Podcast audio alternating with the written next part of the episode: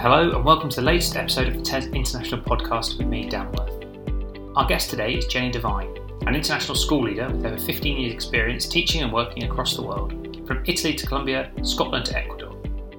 We discuss her career journey and what it's taught her about the international teaching experience, and why now might actually be the perfect time to consider a career in the sector. Hi Jenny, it's so great to uh, to get a chance to chat with you and uh, and sort of talk about you know your career for international teaching and what you sort of the wisdom you, you've gained from that time and what you'd pass on to other teachers. Um, to start with, why don't we just start by finding a little bit about about you, the roles you've had in the past, you know how you've come to be where you are now, um, and then we can sort of put everything in context from there. Um, absolutely. Uh, well, I started my uh, teacher training and my teaching career in Orkney in Scotland. After that, I decided I wanted to move internationally, and um, Italy took my took my fancy. I liked the food, and, and I thought, you know, it's it's actually quite a beautiful place, you know. um, so I decided to move to Italy. I taught there for a few years, became um, like a subject coordinator and a uh, year group coordinator, moved to Colombia where I was a P Y P coordinator for a few years, then moved to, um, that was Cali, Colombia, then moved to Bogota where I was the deputy head and a P Y P coordinator. In Ecuador, I became the head of primary. And then finally, uh, coming to um, um, Italy, where I live now, um, in Milan, I was initially the head of primary at the school where I am working now, and then I became the principal at the same school. Well, that's some uh, some tour of the world there. Um, I suppose the first question to ask is, you said you did your, your teacher training in Scotland, but you, you don't really have a Scottish accent, so can you maybe explain that one as well? Yes, uh, I actually grew up in Southern California. Um, I moved to Scotland um, as soon as I graduated. Um, I was I had a Scottish partner at the time, so I uh, after doing my original degree, I did my teacher training in Aberdeen in Scotland, and lived in Scotland for fourteen years, I think it was. so, so I suppose you've technically been an international teacher your whole career, although I guess is it fair to say that the, the move to Italy, the first move to Italy, was a sort of real start of that overseas teaching adventure? I guess I could say that, but I, I really feel like because my training was in Scotland and because I was rooted in Scotland, that didn't feel like um, that didn't feel like international teaching, um, even though I suppose I, on a technicality it was. But yes, the very first kind of time I just realized that there was a whole world out there and that I had two really marketable skills, that I was a native English speaker and I was a primary school teacher, that I could go anywhere in the world. Yeah, that's quite a sort of moment of realization. I mean, again, yeah. Can you talk us through about what happened then? So why was it that you suddenly thought, you know what, you know, I love, I love what I do, but I've got to go and move abroad, and, and Italy was the sort of destination. How did that all sort of come about? What, what kickstarted that journey? I was actually leafing through a test back in the old days when it was all print. And I just sort of was um, just found the international section, and there was a there was a job in Italy, and I thought, oh, well, let's just see. And um, I didn't really necessarily give it, um, I didn't really have a fixed plan that I'm going to emigrate to Italy. But once I was offered the position, I thought, well, why not? Um, again, it, it's, it's a place I've visited, I've loved, um, and I could sort of not be a tourist, but really experience another culture um, and you know, learn, meet different children. And um, it, I thought it kind of brought everything that I was interested in together. Do you think there's a sort of point there as well that even for like any teacher who's thinking, you know, in the back of their mind about, oh, one day maybe I could go and teach internationally, that actually you can, you can do it almost on, on a whim, shall we say. You don't have to plan everything to the nth degree. You can sort of just start, and, and it, the opportunity can quickly present itself if you just keep your eyes peeled.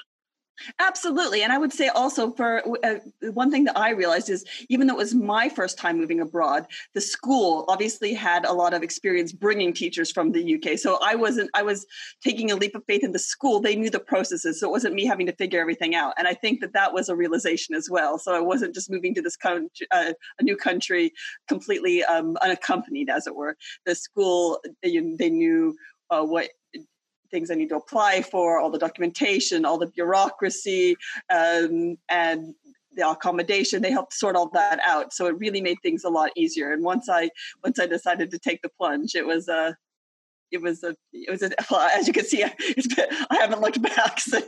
and and that's an interesting point you talk about there about the school and how they sort of helped you, and they, you know, from their side the processes were, were well known. I mean, again, that's something that you can, you understandably it would be quite daunting maybe for a teacher that the visas and how do you set up a home and a bank account and all those kind of things. But but again, it sounds like a good school will be one that will sort of say to you, look, don't worry about that stuff. We'll guide you through that. What we want you, we want you because you're a great teacher. Absolutely. Um, as I said, the systems will be in, in, in, in almost every international school, those systems will be in place. And I would have to say I was also a really complicated case because not only was I coming over, but I also had um, a kidney transplant and I had two cats. So I basically just made things as complicated as possible uh, for this school. But still, you know, everything, if, if you're upfront about your needs, if you're upfront about, um, um, about what you, uh, what your particular concerns are, you know, the school will be able to be able to accommodate that. And any reputable school, if they can't accommodate, will say like, actually, we can't because. But I mean, I haven't, I mean, as I said, I think I'm possibly one of the most complicated cases a person could be. Hmm. And I haven't found any impediments in terms of going internationally. Mm. And your cats were able to join you? Yeah, they were. Yeah, yeah they, they, they were. So when you when you made that move then and you sort of arrived in your new school and on the first day, again, how what was that like when you you left somewhere obviously you'd known and, and like, I'm presuming you know, the language wasn't ever a consideration and suddenly you're in an international school, whole new world. I mean, yeah, was it daunting? Was it, did you take to it like a duck to water? And, you know, again, what was that experience really like? Well, I think one thing I realized it was, um, was because nobody knew me, um, I could start from scratch, and that has its um, positives and negatives. It has its positives because, you know, you can, you can um, explore different, you know, maybe you want to try a new hobby or you want to try, uh, uh, learn a new language. You can really, really, uh, there's an idea of, of, of a blank slate, and not in a negative way, but in a really positive way. But also the other thing that was also the, the flip side of that is that nobody knows you and you have to reestablish yourself. Um, you know, you, you, all the expectations about who you are, you have to reestablish when you go to a new school. I found that really, really an interesting process because it was this opportunity for me to reflect on, okay, there, here's a big change, kind of, what te- kind of teacher do I want to be? What kind of professional do I want to be? What kind of kind of person do I want to be? It was a real revelation. And, and so through that, I mean, is there any sort of, um, were there any sort of things you did change dramatically in what you did? Or was it more of a, is it more of an evolution rather than revolution sort of self, sense of self as a teacher? I think that um, one thing that was really interesting moving to a place like Italy is I'm not necess- I wasn't necessarily a very, I was kind of a little bit more, not standoffish, but, you know, a little bit more reserved. But going to a place like Italy where it's very kind of affectionate and very warm, I think it really brought out that warm side of me. And I think it really responded to the the culture of the of the country I was in. Everything else, everything else would have been an evolution. Of course, it was the first time you, I was teaching a new curriculum. So, of course, you evolve a little bit in terms of uh, methods of teaching or approaches to teaching. And um, anytime you teach another curriculum, you, do, you gain a little bit of insight on, you can, you can bring your previous um, experience to bear. Hmm. That's an interesting point about the sort of culture of, of the school and, and I suppose the children and their parents, sort of how that, you know, affected how you were as a teacher and I guess as a person. Again, that's another sort of very interesting element of international schooling is that you could think you know how to teach because you you do it in a certain country and you move somewhere else, and how you teach and the way you inter- interact with children and parents and other teachers, I presume, is suddenly very different. And that must be both, again, very exciting, potentially a little bit daunting, but a, a really sort of worthwhile and interesting thing to do. Absolutely. Especially, as I said, I went from uh, teaching an island school in Scotland where the children were, you know, very quiet, very well reserved. You need to ask a question and you really need to draw them out, where I went to Italy where, you know, if if you tried to get everybody working in absolute silence, you would, you would go mad. Um, but you do have the flip side of that is you've got the enthusiasm and children are participating. So you have to adapt as a professional, which is really interesting growth experience. As, as you rightly said, Dan, that basically um, there's no one right way to be a teacher, and you can bring out different facets of yourself by teaching in different cultures. Hmm. So you, you taught there for, remind us, how many years were you at that school? I was at school for two years initially. Well, basically what happened was I, w- I was in this international school in Italy, and I um, everybody was saying, oh, yeah, so I've just co- they just come from Colombia and from Vietnam and from Nigeria, all these different places. And um, I'd come from Orkney, and actually everybody was amazed at where I'd come from. Like that was the that was the destination that everybody seemed most impressed with. And these were people who were teaching at really far-flung corners of the world. So, so then so was that what you sort of felt? No, I need to I need to go further afield now. I want to, I've, you know, I've made the first move, Scotland to Italy. I'm really going to push now. And, and, and you ended up in Colombia next. Is that correct? Yeah, that's right. Um, and it was because actually several people I worked with said, oh, Colombia's amazing. It's a really incredible country. And it was one of these things I thought, again, for a penny and for a pound, I might as well go to go to Colombia next. Um, and I'd always wanted to visit South America. And it just seemed like a really interesting, again, it was a really interesting way to sort of see the world and experience the world. And was that a promotion sort of role, or was that just a sideways step? I mean, did you manage to balance career growth with, you know, again, with that that desire to explore? Yeah, well, what happened is I went to a job fair, and there were several different um, schools there, and I had different job offers from different places, but the I really wanted to move to Colombia, and it just so happened that the the, the school I moved to were implementing the P Y P, where, of course, I just come from a school, a P Y P school. So I ended up being the P Y P coordinator. So I I I, I, I fell into the a, a promotion kind of by, by dint of the fact that I wanted to go to Colombia. And yeah, that was a, a really interesting challenge as well. Mm. Well, yeah, let's let's find out a bit more about that then. I mean, Colombia, yeah, an amazing destination to end up. So again, what what sort of did you, was again, was it a massive change from from Italy, or had the experience in Italy sort of prepared you a little bit better than the first time? Or, you know, again, did you really sort of have to relearn a new way of engaging with the pupils and the parents, or was it kind of similar? Um, well, first I moved to I moved to Cali, Colombia first, and I think that um, actually it was really interesting moving to Italy um, uh, first. And I think that it's one of these things um, where once you do it, you're a little bit more um, you're more prepared. So even taking the step from Italy to Colombia, which is, you know, Italy being within Europe and Colombia moving to a whole other continent, it didn't feel as as daunting. And I think especially because the schools in uh, countries like Colombia, um, they also really work hard to attract um, people. So you, the and they know that people might be a little bit put off by moving to a place like Colombia. So everything is all the, you know, as soon as they're, you're in touch with them, the, the documentation is very, very clear. All the steps are really, really laid out. Um, everything, the, the move over there was incredibly, incredibly smooth, I- except the cats. Oh, they weren't able to come this time. They were. They had to take a detour through um, the United States. It was a very complicated process, but still, we got the cats. No, well, that, that's good to know that they, they continue. But on, on, you, you raised a point there about the fact that it could seem daunting, and, and their schools are aware of that. I mean, again, we've been quite, you've been fairly positive, which is which is great. But I mean, what during this period we're talking about, were there any times when you did find it hard, or when you sort of the culture sort of the newness of it suddenly went from being exciting to suddenly a bit like tiring to learn new systems or constantly be behind on the language? Or, you know, again, is it, it's worth, let's address the reality that maybe it's not always perfect. I mean, again, anything like that that you went through, and again, how did the schools sort of help through those moments if they occurred? I think most of the times it usually came about, um, I think most, in most countries, you have, there's an adjustment period. The first, there's like a honeymoon period of a few months where you just, you want to go out and try everything, and you're coming to a new school with new people, and there's a, there's a real excitement. You've got a new class, but after a while there, you, you kind of run up against ba- barriers. And I'm not the kind of person who would say like, I wish it was like um, my the home country, but I did, the one thing that would often get me in both places, in all the places I've lived, is uh, bureaucracy. Um, And again, because I have a medical condition, that a lot of times it was medical bureaucracy, and um, that was that could be very, very. Um, it, it could be a little bit daunting and a little bit frustrating. I think I found that uh, what helped was uh, speaking to people in H R, sometimes speaking to other expats who had creative solutions for different bureaucratic issues. And then I also finally uh, broke down and bought a Kindle. And I just basically took that with me wherever I went. So even if I was going to be waiting for two hours, I was reading. So it, it felt a little bit, um, I, I tried to approach it in a positive way. Yeah.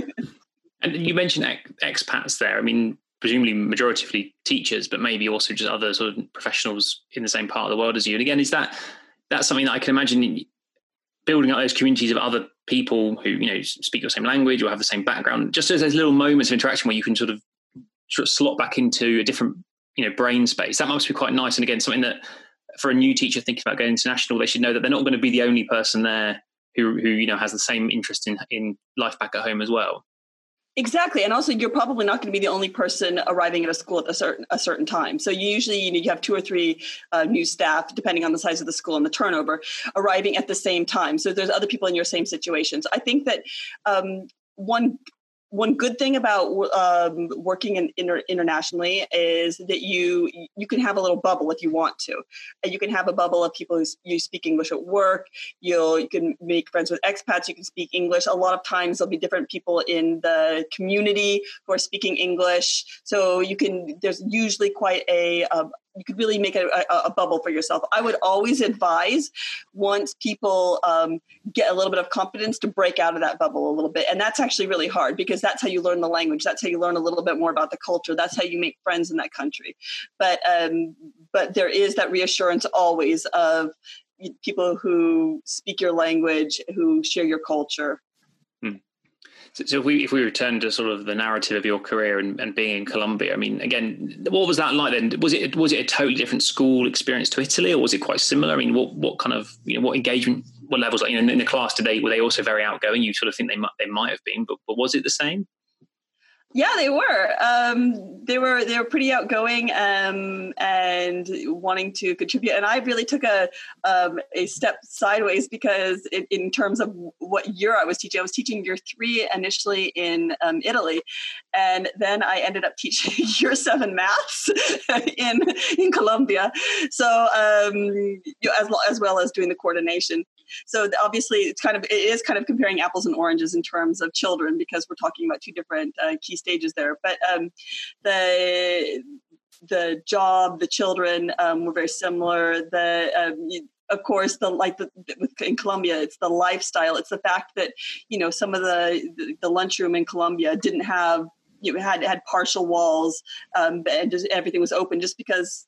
You know, the weather's never bad enough that you need to, you, you, you know, we didn't need to have um, central heating. It was just, you'd have a, you'd have the breeze and then the, the roof would keep up the tropical rain and that was it. And, um, you know, we people wore flip flops and shorts to school. That was interesting. And school had to end by two o'clock in the afternoon because it was so hot. Uh, this was in Cali. So there, there was like these little details that really made you feel like I, you know, you're in the tropics. That was a, that was interesting. Yeah, and school, schools without walls, that's, that'll be a new one on many people, I, I think. But yeah. But yeah. Partial walls, low walls. Yeah. Right. but yeah, but but yeah, just the, the top half, half of the walls were just absent. And you were there for four years, is that right? I was in Cali for two years, and then I went to Bogota for two years. And Bogota is, uh, Cali... Cali was a fantastic experience. I really enjoyed that. And I was the P Y P coordinator. And then I went to Bogota, um, where I was the deputy head of primary. And Bogota is a city I just love. Uh, I just love Colombia in general. Colombians are just friendly and happy. And, you know, they love dancing and music. And it's, it's, It's, it's Colombia is a fantastic place. At Bogota, I really enjoyed that. That was a, uh, the school I worked at there was a really, really um, very organized school that were very keen to get the best people from um, all around the world. Everything was very well organized. And, and the move to uh, to Bogota, was that, um, again, did that come with a sort of promotion or was that just because you felt you really wanted to go and be in that part of Colombia to experience that more directly? I mean, again, how it's interesting the way you seem to sort of have moved on and, and potentially also matched it with a sort of career growth as well, which is, again, might be quite reassuring to people to know that you can do both. Oh, absolutely. I mean, I have to say that my career path is completely unintentional and in the sense that I am not a, a person who was ever ambitious trying to follow a certain career path. But, you know, once you get experience, uh, I think that there there are always opportunities in different schools around the different schools around the world. Um, when I went to Bogota, I did I was kind of thinking I wanted to move to Bogota because I um, did really like the, the uh, I had visited a few times. The city really appealed to me. I'd gone on a school visit actually from my uh, from the school in Cali to Bogota. And, you know, it was made clear that a position was coming up, um, a deputy head. And so I, I applied for that role and, and, and got it. So, so again, there's good networking opportunities as well as an international teacher. Yeah. Yep. Exactly. I mean, and um, I think that the international teachers, there's also, there's a lot of networking. There's a lot of room for growth because, um, you know, a lot of people aren't career international teachers. So I think that if you stay in it for maybe uh, beyond the first two years, maybe to four years, you start being somebody who's actually got substantial experience, you know, compared to your colleagues, mm-hmm. because there are there are people that come that go over for two years, and that's that's also you know, an acceptable way to do things. It'll come to a school for two years and then think, you know, this is really good. It's been a really good experience, but for whatever reason, I want to return back to the U K. Um, Uh, but there, you know, if you do stay on longer, if you do stay on two, four, six years, I mean, by the time I'd been teaching for six years internationally, you know, that's a that's a a wealth of experience compared to com- compared to a lot of people who mm. would be just coming for the first time, being for the first time. Well, I was going to ask about that. Is that, that exactly that point? And, and presumably, then it means you're in the position to start being that person who's welcoming the new, you know, fresh, fresh faced, you know, never been teaching abroad kind of teachers before. Did you see the increase in teachers suddenly arriving or applying for jobs, you know, because obviously the growth in the international school market over the last sort of ten years particularly is quite well documented? I would say that I've actually only noticed that when I went back to Italy, because after after Bogota, I went to Quito in Ecuador, and um, that was another small local school. Um, so when, once I moved back to Milan, which I did about ten years ago, that um, at that point, it became it became much more of um, international teaching became much more prominent over the last ten years. We've seen, I think that that's really where that end of that curve that you were talking about has come. So the, the growth in terms of the number of schools, even in um, Milan in northern Italy, the number of schools has grown, you know, two, three times. Um, so I have been rooted in one place during that, but I've kind of watched these things happen around me. I see. Well, let's take a step back then before we get there, and let's talk about Ecuador, another sort of, you know, fantastic place to sort of say you've lived and worked. And what what led to that change? What were you? What sort of inspired you to move? How did you find that process? Again, was there anything in that that was particularly new or novel that you thought, oh, I know what I'm doing now, and then suddenly, you know, you're thrown a curveball, or or did it all, again, is it an example of the international community? Once you're in it, you can actually move around, you know, fairly easily. Yeah, that's the case. I think that, you know, I, I'd actually um, decided I wanted to go back to the classroom um, when I went to Ecuador, and I'd initially applied to the, because I had been out of the classroom and out of the primary classroom for four years at that point. And I had um, basically was applying for the year four teacher, but because of my experience, they um, wanted a, a head of primary. So I was given, I was reluctantly interviewed for that. But I mean, the school was, was a, a really, really lovely, small community school. And um, so that's why I ended up in Ecuador. I, again, I wanted to stay in South America, and I was just ready for a change. And I think you said you had a, was it there you had a Michelin star chef providing your meals?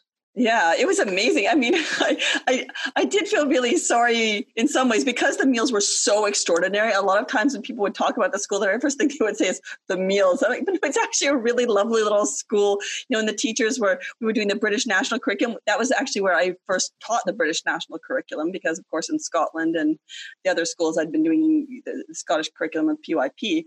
Um, it was a really lovely school, but because the food was so amazing, it always got the first mention.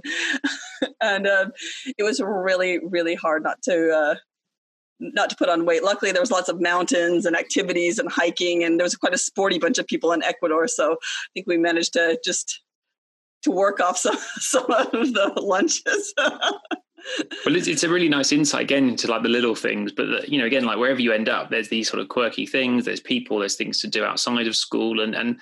Again, I suppose, you know, teachers who are embarking on this career or they're thinking about it, that sort of reality and that vision of, of that's what life can be like. Work, of course, but there's there's fun outside of it is another important thing to be aware of, that you will, you can socialise, you can do all the kind of normal things you do at home, if not more so in, in a new country. As you say, Dan, it's like these these kind of quirky little things that you just occasionally think, oh, yeah, I live in Ecuador, because usually, you know, you're... It's it's strange how normalized things become when you live in a, even wherever you are, even if you're living in a foreign country, you go, okay, home and work, home and work. And that's, you know, a large part of what your day, your weeks look like. And so these things become really normalized, but there are these little things where you just get to step back and go, oh yeah, oh yeah. I, I was rushing to my classroom in Ecuador. I slipped on an avocado and, and seriously hurt myself. That wouldn't have happened in Scotland. Or went on a school trip in Ecuador and there were monkeys that were keeping the children awake because they were running along the roofs. Again, that wouldn't have happened in Italy. So there are just these little moments, you know, when you're walking up the stairs in, in, in Italy, you're walking and you get to see the sunrise over the Alps. And you're just going, oh yeah, I live in an amazing place. What an opportunity. Yeah, that's that's a lovely way of looking at it. Like you say, some of those sort of little moments of just sort of, oh yeah, you know, which I think we all get when we go on holiday even, but to have it in your in your sort of day-to-day working life sounds fantastic. And I suppose, you know, from there, from Ecuador, and you, you sort of give it a really paint a really nice picture there. So again, it, it begs the question, why did you leave and, and move back to Italy? And I'm sure there was a very good reason, but it'd be interesting to again understand what, what led you back, not home, shall we say, but back to a place you'd been before in in, the, in Italy. There were two things. One was the was the health situation, just because I wanted to make sure I had the health completely covered, and it didn't look like that was happening, um, and I didn't want to take any chances. But another reason was I also just wanted to be closer to my uh, the, the people I know, and the, uh, Europe is a place that's a little more like, again, not home, but it feels a little bit more like it. South America, I absolutely love, but you could, you, ne- I never felt one hundred percent like I am at home, which is great because I wasn't trying to be at home in South America. I was trying to have an adventure. I was trying to explore. I was trying to experience a new culture. But after after six years in South America, I did feel a little bit like, okay, I'm ready to feel a little bit more kind of, it's a place that's more familiar to me. And so I moved to Italy. And I, I sort of dread to ask this question, but did the cats make it back on this trip as well? My cats have traveled more places than you even know. My cats have traveled more places than most people. Yeah. And um, and actually, yeah, and we had the same contingent going out and coming back. So uh, plus a few extras. that That's impressive, though. They've made it all around the world, all, all on the trips, and they're, they're still going strong. That's great. Yeah. so, so you came back to Italy, um, and again, that was obviously ten years ago. So you sort of touched on the fact that since that time, you've seen that that big growth in international schools market and so forth. And I mean, again, it's a very sort of broad thing to talk about, but in, in general, you know, does it has it surprised you, the growth? Have you sort of seen, you know, the increased applications now when you advertise a job? Is it so many more people applying than than before? I mean, what what was that? How, how have you seen that manifest in, in your from your view? In my view, from a, actually, as a recruiter, it hasn't actually changed that much because I think that, especially since Italy is such a desirable location, you know, we always get lots of, we've always got lots of applications. We've always had lots of applications. And um, the school I'm currently working, it has very low turnover. So, you know, it, it, in terms of recruitment, I was always a bit spoiled for choice. So I don't think it really changed that. I think it, it changed... Um, the growth of international schools in the city has um, one thing that I really enjoyed about it is actually ex- expanded our um, expanded our professional network within this within the city. That's been a really, really positive thing that we've seen. And I think that it's also starting to normalize a little bit, moving abroad and going to new schools. I think that that's been a real, a real positive as well with the, with the, um, with the growth of international schools. Obviously, I think that what you lose Um, then is a little bit of the kind of the quirkiness, the individuality, the um, the you kind of the, the, the those little specific details that make a, are really of a place. I think those do time kind of are are probably not as prominent because things do tend to be a little bit homo- more homogenized as you're starting to look at. Um, Once you start, once you start kind of looking at groups of schools or more schools, things do get a little bit homogenized, mm. and you know you're not necessarily going to have the, yeah, the, yeah. The there's, a, there's an under, yeah, it's an understandable point. Like I say, the sort of dilution of there's more schools and they sort of yeah. become more, even more sort of set in where they are. I suppose the question then is, is you know, as an international teacher, do you still feel though is the teaching component, if we put all that to one side though, and you're in the classroom and you're working with the children, that element, that big being a teacher, which is obviously ultimately is, you know, what this is all about, that presumably always stays central and strong and, and is, is the thing that gets you, you know, into school every morning. Absolutely. I mean, teaching, again, I, I'm a primary school teacher, so you know, we do have that, that luxury of, you know, once you have your class, that's your world. And that doesn't change no matter where you are. And and it you might have to slightly adapt the kind of teacher you are. You might grow a little bit and adopt a new curriculum. You might have to change methodology slightly. But at the end of the day, you know, those those are those those kids are are you know, that's your little world in your classroom. So that's that still stays the same. And I, as I said, it's really been interesting for me to teach so many different uh, children with different uh, profiles and cultural profiles because it's a it's it really brings out you, you have to be creative. You can't just necessarily you know I, I, a lesson that would have worked in Scotland um, is not necessarily going to work in Italy. It's not necessarily going to work in Colombia. So it's been um, yeah, that's been really, really good. So I suppose there's one last thing we should probably talk about, which is coronavirus. And, and you know, obviously that's going to be a big concern for a lot of people, you know, traveling internationally. How easy can you can you do that? What happens if there's lockdowns? Can you get home easily? And appreciative, you know, I'm appreciative of that. You know, there's no way anyone could really know the answer to these things. But in general, I think from your experience of, of working internationally and the way process, schools are very well set up to help teachers move around, w- would you sort of overall sort of say, yes, it's going to be a thing to think about now, but that actually, if you've got that desire to teach internationally, if it's something you you really think that's what I want to do, or even if it's in sort of a half thought in your mind, it shouldn't be seen as this insurmountable barrier. Schools will make it work if they need to and they want to. You answered the question for me there, Dan. Um, but basically, yes, exactly. I, I, I'm always one that I just basically, I think that, you know, if that's something that you want to do, take the opportunity and do it. Schools are always thinking behind the scenes. They have always got things, um, all systems in place. They've got, uh, they've got all the documentation. They've got all the processes. They've got all the procedures. That's all in place at the schools that you'd be going to. Um, I would also say that, you know, who knows what um, travel, what things are going to be like in the next five years. So maybe I would actually argue that now is the time to do it, because, you know, who knows what um, international teaching is going to look like in five years time. Who knows what, um, what travel is going to look like in, in five to ten years time. So now is the time to do it. And um, again, it's a, it's a, it's a, it's a leap of faith, I guess. But it's, um, I mean, I've just been constantly surprised, and, you know, there have been really challenging times. Uh, um, but, you know, I just, I, I, I can't imagine having stayed in one place, or even just stayed in Scotland, um, or even the U K for the last, uh, oh my gosh, nearly twenty years. I mean, my life would be so much less less rich if I hadn't taken the leap to take uh, to to go into mm. international teaching.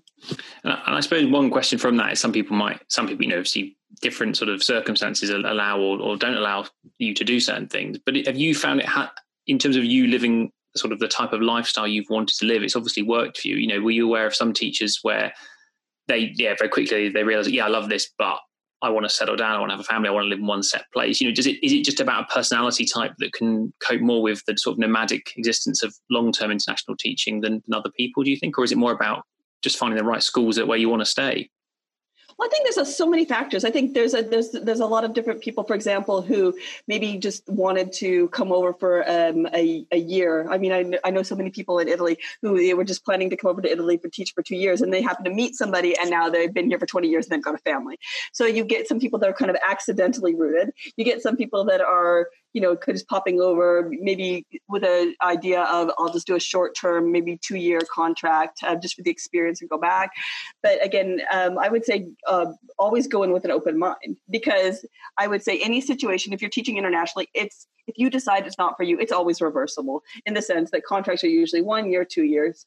And you, even if you're um, having an experience where you think, okay, maybe this isn't for me long term, you know, you can still get something out of it. You can always, um, you can always experience the culture. You can learn a lot about yourself, because, of course, you have to be, um, you have to be reliant on yourself, and you learn so much about what you are capable of doing, because you're put into a context where all of a sudden you have to, um, you know, maybe seek out help, or where you have to try to travel to a new place. And I think that those those things, as frustrating as they can be at times, are the bits that you just, by the end of it, you just are amazed at what you're able to accomplish and what you've learned and what you've been able to do. So I, for me, um, I would say that if you're some, if you're somebody who has, who is not prepared at least to take um, a foot out of U K, if you're just going to travel and you're going to go to, uh, you're going to move to Italy, but you're really going to go home every other weekend, you're going to be at home and your fiance's at home, and, and, and, and you really aren't committed